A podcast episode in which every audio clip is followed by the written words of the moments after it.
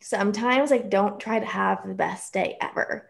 Just have a day mm. and just know like up until this point, because whoever's listening, I'm sure you're grieving something, you have literally survived 100% of your days. Hi, welcome to the Death of My. This is super exciting. A whole new season, a whole new group of people, a whole new everything. New website, new Instagram, new logo.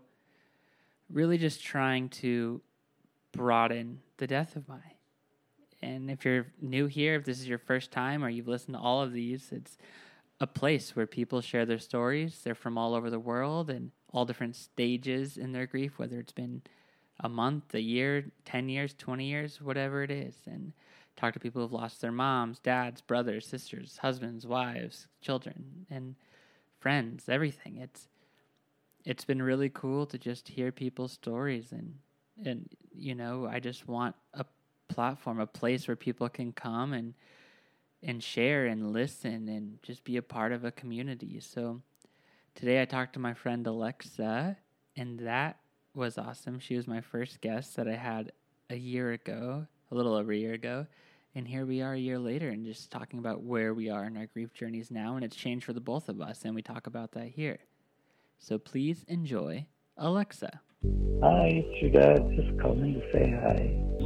Check in and see how you're doing. I hope all is well. Everything's pretty much the same here. I'm doing okay. I love you.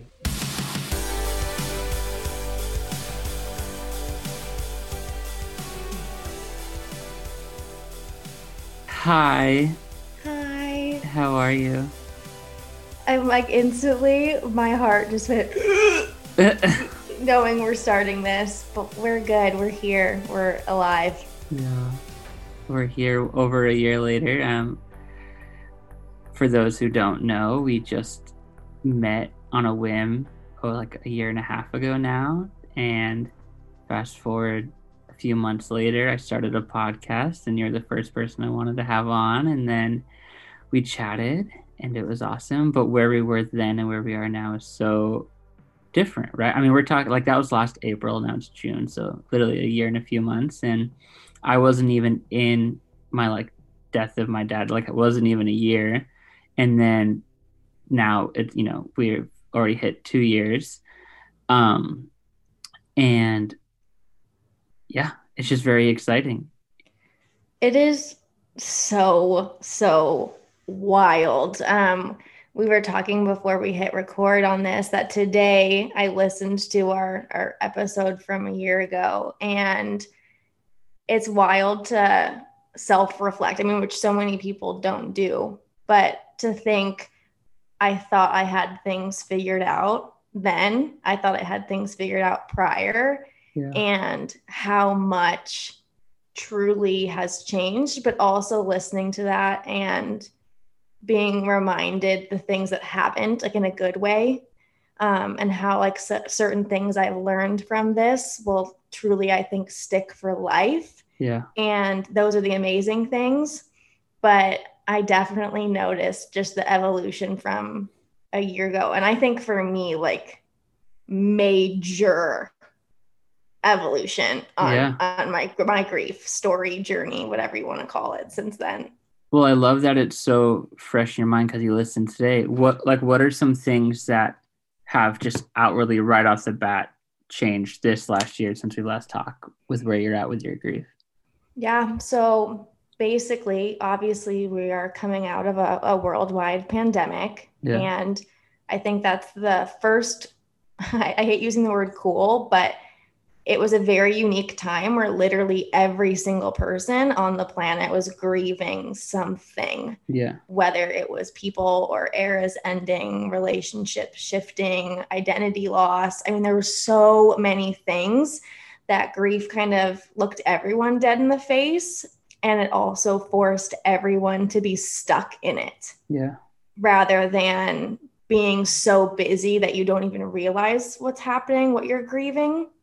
And I think that that was the first major thing for me was I didn't realize how much of a runner I was mm. from my grief, from my feelings, from relationships, from committing, from like literally looking at anything outside of happy. Yeah. I wasn't able to do until the pandemic. And which is funny, right? Because you and I met when I was living in a van, like the definition of running away from things and Yeah. like the ability to not commit to anything, right? Hmm. and so I went back home and my dad died in our house. Yeah. And so living back at home, it was all sudden like, shit, I'm in a pandemic. I lost so many things. Like I lost my identity as far as I was traveling full time, I was speaking full time. Like I, lo- I felt like I lost everything, and then was being faced with the biggest loss of anything I've ever experienced, and that Yeah. was my dad, like Yeah. being in this house essentially. And after like two months into the pandemic, I decided that I was going to um, record my audiobook of the book that I had published three years prior. Yeah. And I swear, timing of just grief and like when we do things like this, it's such like little winks from the universe. And as I was recording this audiobook, which I wrote because of my dad dying as a coping mechanism, I was like, holy shit, sis, you have not grieved at all Yeah. at all. And it was this kind of just gross realization of, of I thought that I was doing the work the whole time because I was sharing my story. Right. I also felt like such an imposter because I spoke on it so often, or I wrote a freaking book about my grief, basically. And I was like, you haven't done it and i it really like knocked me down um i started therapy officially this year as well and like the things i have learned from therapy but it was like the um, epitome of learning that there's a difference between sharing grieving and healing Hmm. and we think we're grieving when we share like when i talk about my dad all the time like he comes up pretty regularly Yeah. and so i thought that meant i was grieving that i was handling it Yeah. And then you have the grief aspect where you think it's only like being sad or angry. And so I was like, well, I've done that. I do that all the time. But then the healing part is actually like facing it, sitting in it, um, feeling it without pushing it away. And I realized I never did that. Like healing is the worst thing ever. Yeah. I guess this is a huge, a huge, like it was a huge moment going f- from your van to back to the house. And I remember you were like recording that book in your like closet or something, right? So like you're in the Yeah. house and it's like,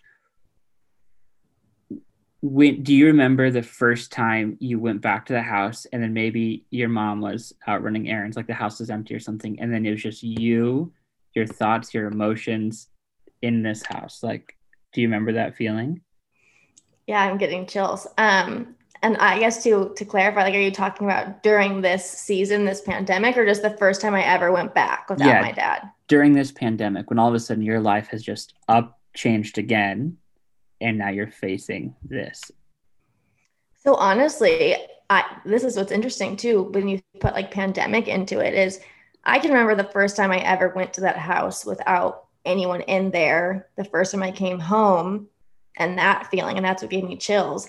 But I think the weird part of this is I can't pinpoint it because we were in a pandemic and everyone was at the house all the time. Mm, you know and Yeah. so at, at that point too my sisters were also living at my mom's because they had sold their house and with the way the market was going like everything was falling through and so it literally was me my sister my sister-in-law my two-year-old nephew and my mom all under this house together during a pandemic all grieving differently all showing up in life differently. Yeah. And like also kind of in everyone's business without being in everyone's business. And that was so difficult to wrap my head around because I hadn't lived at home in eight years. yeah. Did you guys ever almost sit around the table and talk about your dad? Yeah, honestly, I feel like I learned a lot of my mom's process Mm, um, during the pandemic where she had even opened up about um, the amount of times she was like, I don't want to be here anymore. Yeah. And she had never said that. And of course, I think, and, and the initial thoughts you think about that because it's so painful, but where she was like, I literally thought about it all of the time. And the only reason I stayed was because of you and Nikki. Yeah.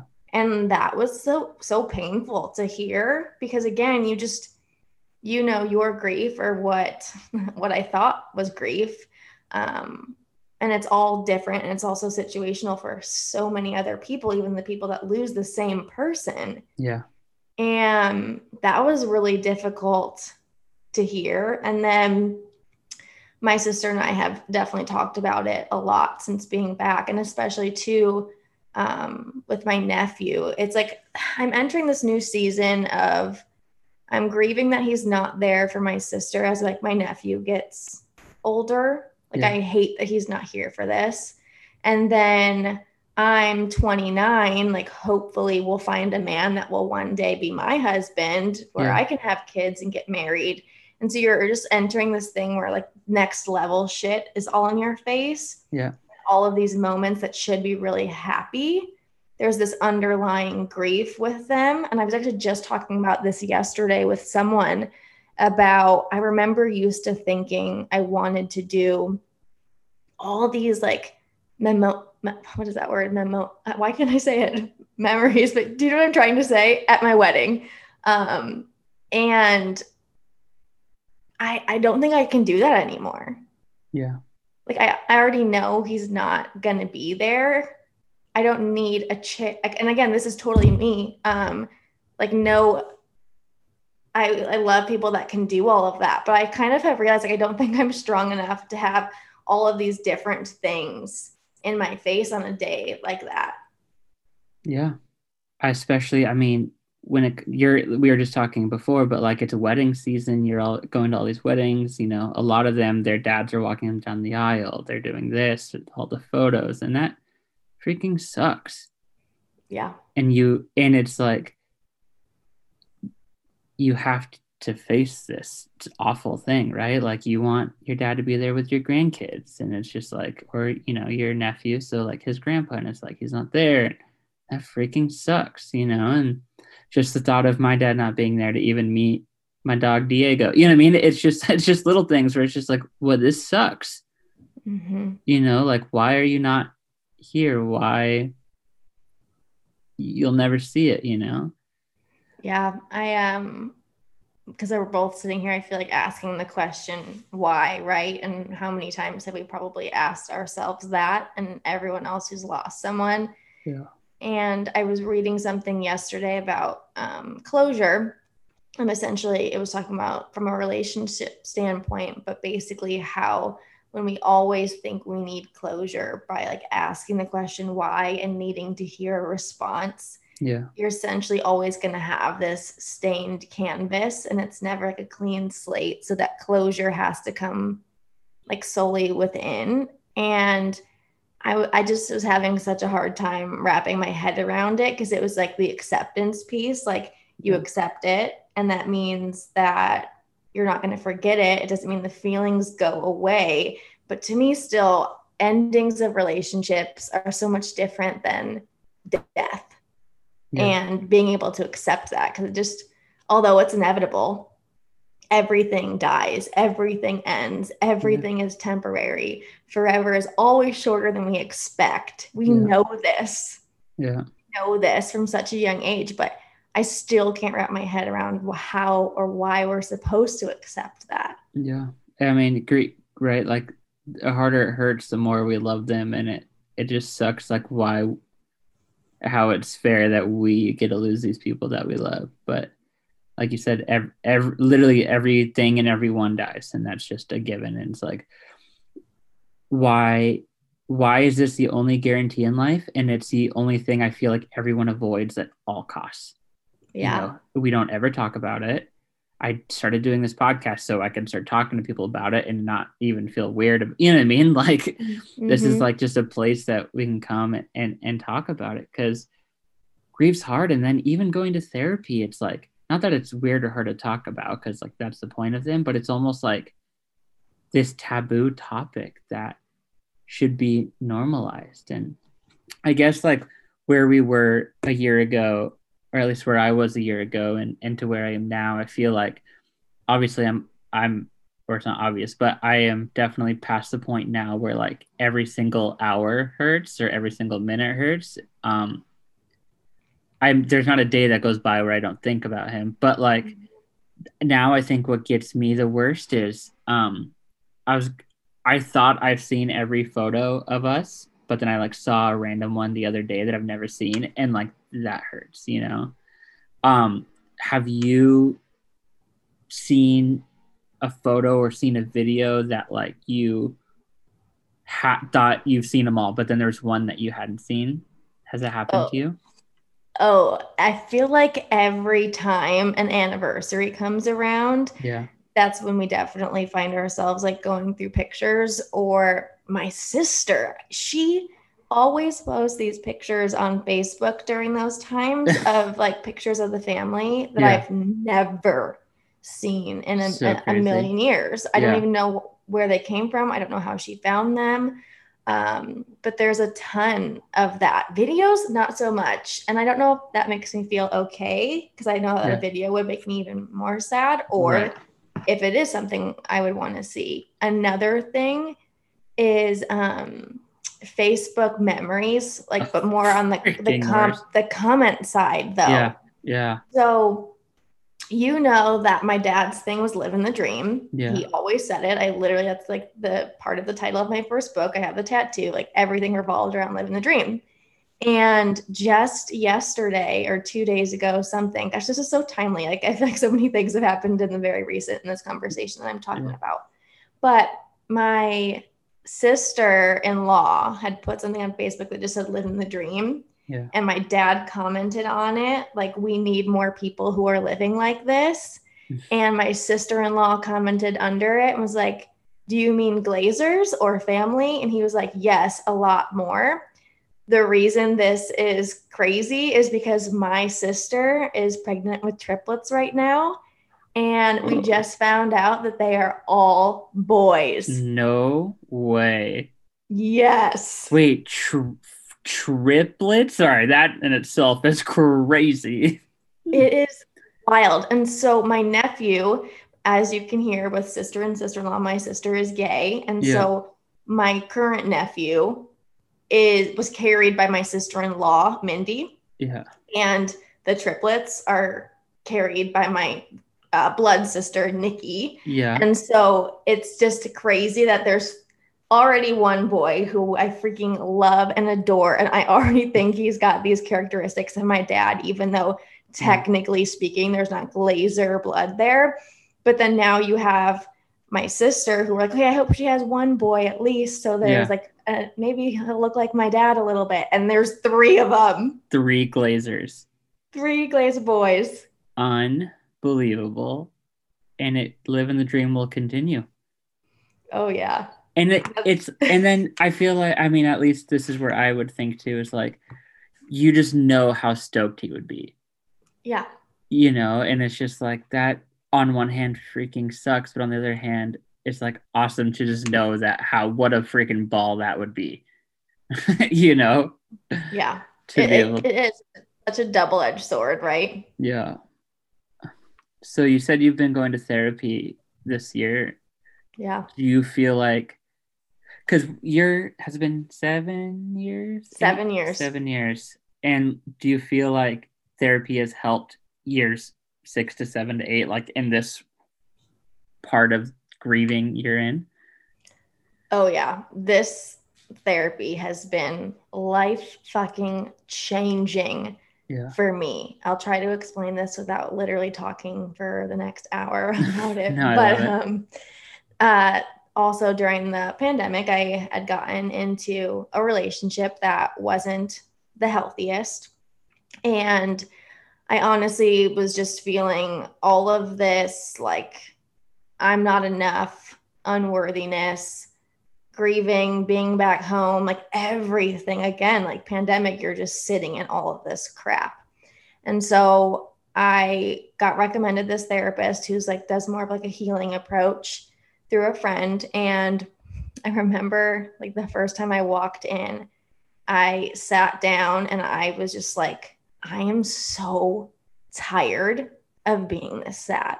Yeah. Like I can't even tell you how many days in a row I cried up to this point and months after, like just all day through like randomly and just couldn't get out of bed. I remember the amount of times I woke up and I was like, is this depression? Mm-hmm. Like, there's no way, but is this depression? And I, from the moment I said I just am tired of being this sad, I literally just cried the entire session, the rest of the session, and then continued doing that weekly for, for months and months and months. And basically, it was so interesting because all of my sessions, even up until the one I had yesterday, they all revolve around grief and love. And so I think it's interesting because we think the opposite of love is hate. Like we grow up thinking that love and hate are opposites of one another. When I truly think the opposite of love is grieving, because I think mm. we grieve because we loved something so deeply, yeah. and we love because we've grieved something else so deeply. Mm. And I think that they're so intertwined. And so what I realized is in this breakup I was going through and this not feeling lovable or why is every relationship why is every man i'm with not someone who's loyal and why is this my pattern? And i'm so great. Like i don't understand. Like i'm such a kind person. Like i love people so hard. Like i don't understand how this is happening to me. And it was this total victim mentality of mm. everyone else doing wrong. And i finally had this moment where i was like you're the common denominator Mm. And sure, the actions of this other person, like you didn't do that, but what is your part in this? And basically, in therapy, as I've been like dissecting grief and the loss of my dad and how that's affected me, I've realized that I've been like on search for the love that my dad gave me, which no one is going to love me like that again. So I'm like searching for the impossible. Yeah. And then there's this other piece of it that is like, well, all men leave. All men that I care about, they leave and they leave too soon. And so it got me really attached to finding people who I knew would leave for another reason other than death. Mm-hmm. And it was easier to, like, uh, of course, this was like subconsciously. I didn't know that I was doing this. I wasn't awake to the fact that I was somehow finding emotionally unavailable people yeah. because I knew it wouldn't work out deep down. And it's so weird to think about that, but it's so true. And it's been, again, this process of knowing like it's okay to receive love because I was giving it all day long. I, I love that. But I, so I, because I was giving it, I thought I was receiving it. And I, I have not. I've been rejecting that because yeah. I didn't want to get too close because the weird thing, and I hate even saying this out loud, but again, it's one of those inevitable things is like, even if you're with like the best person ever, like your perfect person, if that even exists, I don't know, all of these things, that's going to end from death too. Like, no matter what we just talked about, it always ends. Yeah. And I've been struggling with that and getting better with it and struggling again and getting better with it. And so therapy has been so good though because it's made me aware of these patterns and mm. tendencies I have of just like in search for my dad and that just doesn't exist. It's not going to. Yeah. Father's day is coming up. Mm-hmm. where's your head at with that? Where how are you feeling about father's day these days and do you have anything planned? I hate father's day. Yeah I hate it. And it's interesting too, because I think I also look at Mother's Day differently now, where I want to celebrate my mother, but I'm also very in tune to all the people who are grieving the loss of their mothers. Yeah.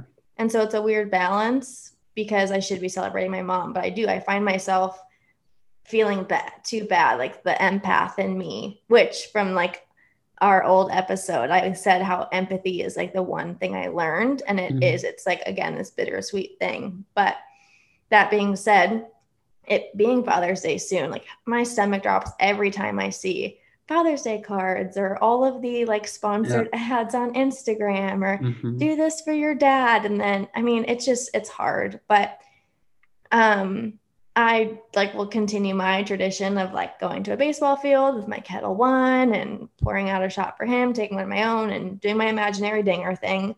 Um, I'll still celebrate him, but I, if I'm being honest, I still to this day hate that day. Yeah. Do you, or going back to, so I know that you try, you're trying to go to every field, every baseball field, right? Yes. Sorry, you froze. Um, yeah, okay, yeah. So go to every field, and how many are you at now? So I'm at 13 out of 30. Okay. And that is A, why I'm so excited. We are done with this pandemic. I'm going to my first baseball game in two years, in like two days, actually, for my sister's birthday. So I'm so excited because I already have this field, but already making plans for some other ones. And I know I want to go back. It's all, it's weird too, because I think because I feel like I actually just started grieving, it's almost like I want to redo everything Yeah. and which also is kind of like a paradox of how I think because I'm like, well, you can't do everything because you don't even have time for the one thing because death, death, death, right? So it's Yeah. it's so funny how our our mind tricks us in so many ways. But we're back at it, back at the baseball. Yeah. Who are you gonna go see? Uh, it's Indians and Twins. Speaking of baseball, my sister had taken some clothes of my dad's uh, when I lived in Vegas, and then I lived in a van. So she was like, "Hey, whenever you settle down, we'll go through this together, and then you can take things that I don't want or whatever." Yeah. And I'm a very I like loose fitting clothes and boho things, and my sisters are like, I like tight clothes, and we're just very we're opposites on every spectrum. Yeah. Uh, but she had an Indians jersey of my dad's. And she was like, I will never wear this because it's obviously huge. And I'm Yeah. like, I will wear this all the time because it's huge. So I'm super excited because this will be the first weekend that I actually get to wear it for a game. And it's so cool. I love that. Me too. I didn't even know it existed. and and see like that's crazy too right it's just i i almost feel like i've gone i've i've had to have gone through all of my dad's stuff at least that i have but that you still find things and like whether it is the photos or articles of clothing that you didn't know it is and it's like there's so much stuff and it all has memories attached to it and so I, guess that's a good transition to like do you currently what is your favorite memory that you have with your dad like what's one that keeps kind of playing back Yeah, it's he used to always um, when I lived there before I moved to Vegas, he would always stay up but fall asleep on the couch before like he would go upstairs. He wanted to make sure I got home. And we used to just always have these just very off the cuff. Sometimes it was super deep, sometimes it was fun, sometimes it was conversations, like hard conversations, but it would always be like, Dad, I'm home. And then me thinking I'm going to get to go upstairs right away. And then us having these like conversations. And I truly feel like that's like so simple, but it truly is the thing I think I miss the most because it was so normal and it just, you never knew it was going to come up. And it's crazy to think because I always go back to one in particular of him saying, if I ever died, you need to make sure your mom is with someone else and like you girls would be fine. And I remember being like, Dad, you're gonna live forever. Cause yeah what daughter does like doesn't think that? yeah And it's like, why are we even talking about this? Like we don't need to talk about it. And so those kind of conversations were also things that happened during that time. And although I hate that, it also was like very helpful when we actually you know went through it. Um, something we talked about on the episode last year was when everyone always says like oh it won't happen to you. And you and i are both like but it could. And we know the reality Mhm. of the it could happen. And so anytime you have these conversations of people or things happen where you're like oh no it's fine. Like we don't need to talk about that. Deep down you're like oh shit should we talk about it? Yeah. Yeah. Do you, for someone listening that is maybe not at the stage that we're at, but maybe it's a little earlier, is there something you'd want to tell them now where you're at now that about their grief and maybe what can help or what what helped you? Yeah, I would say try so freaking hard not to run. Mm-hmm. Um I mean, I think when I met you, I told you it took me 6 years to go to a grief group. Yeah.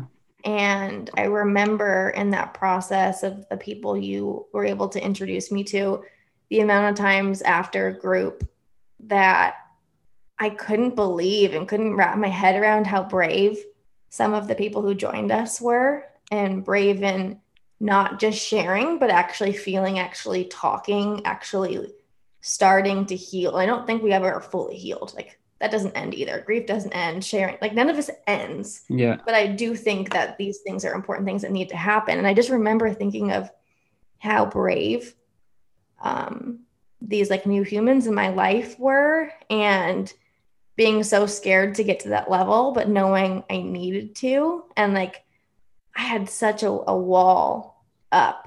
And um, so I think that would be my biggest thing is like scary as it is. I think we look at the word brave or being like having bravery and having courage. And I think those are two things that no one would deny. If someone said, like, oh, you're so brave, you'd be like, no, no, no, I don't like that. I don't mm-hmm. like being called brave. Like, no, we all love that.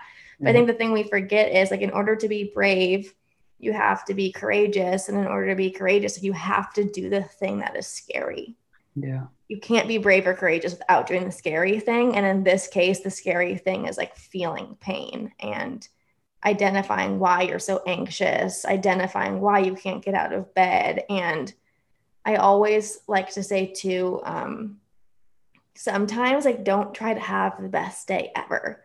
Just have a day mm. and just know like up until this point, because whoever's listening, I'm sure you're grieving something you have literally survived 100% of your days.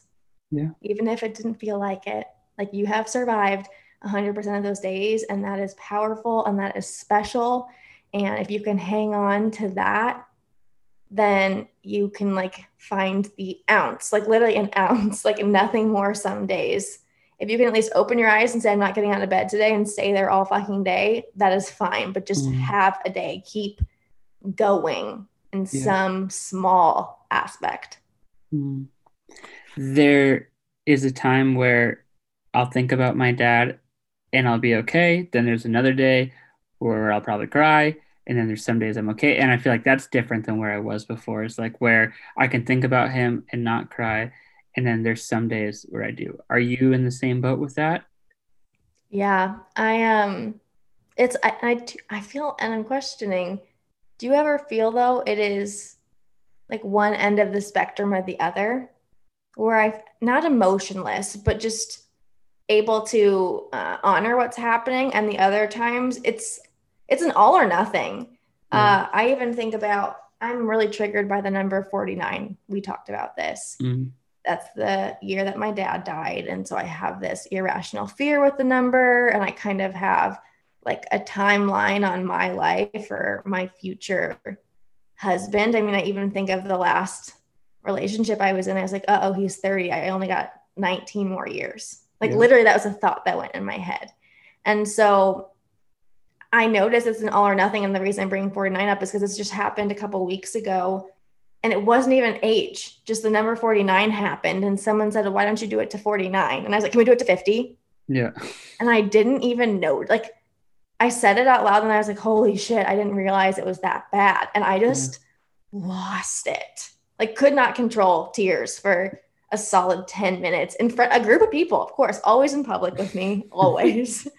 Hasn't changed. It does not change. You've yeah. seen me cry in public how many times? We were at the at that brewery next to Iron Smith, and I was just bawling the one day I mm-hmm. remember. but yeah, that being said, I feel like it's all or nothing. Yeah. Yeah. I it sucks, but then sometimes it's okay. But then sometimes it really sucks. And as like lame as that sounds, it's like that's the best way to explain it, at least where I'm currently at. Is like sometimes like now it's okay. Like I can accept the fact that he died and and it's awful, but okay. But then sometimes it just like really hurts. Like especially sometimes I'm like staying up a little too late, so I'm a little tired, and then I like see a photo or like go creeping down like Facebook memories, like we were talking about, and all of a sudden you like it's like just to touch back on that, the comments are crazy. Like mm-hmm. just like the fact that there's like these written words that they wrote. Yeah. But they're no longer here, but they wrote those words. It, it that hurts, man. Like, you know. Um. Book number two coming. Yes, I'm. Yes, by the time I'm 30, it needs to be in my hands. So less Great. than a year, next Great. April. And that actually is another thing. Before I did my audiobook, I remember saying, I need to do the audiobook because I'm tired of saying I wrote my first book because it was a coping mechanism when my dad died. Like it was mm-hmm. like such like this statement that just flowed out of my mouth because that's like the thing people wanted to know. Why did you write this book? And I was so tired. I was exhausted of saying that, of constantly being reminded of it, even though that's not necessarily like the whole theme of the book. That's truly why I did it. And so I was like, I'm ready to write my redemption book. And I literally wrote a forward to my book right before I started the audiobook. And I was like, I'm doing this audiobook so I can be done with it mm-hmm. and move on. And I wrote this book because of death, and I'm writing my redemption book because of life. Then I did the audiobook and I was like, shoot, you haven't grieved. It's like, this you're you haven't redeemed yourself yet. And so. I'm actually going to do this thing and I need to figure out the complete title, but something of like I want to call it the in between mm. because again i feel like healing is this in between of it is there's such a misconception around healing that it's like beautiful and it's the light at the end of the tunnel and like you're glowing when you've healed and it has been the most painful like outside of the year that my dad passed like that was the worst year of my life this was probably like the second just because of actually healing it and so mm book um, number two is kind of going to be all on the healing process and just kind of calling myself out on all of the stuff I've talked about here as far as I ran. I thought I grieved. I didn't. I only mm-hmm. felt happy.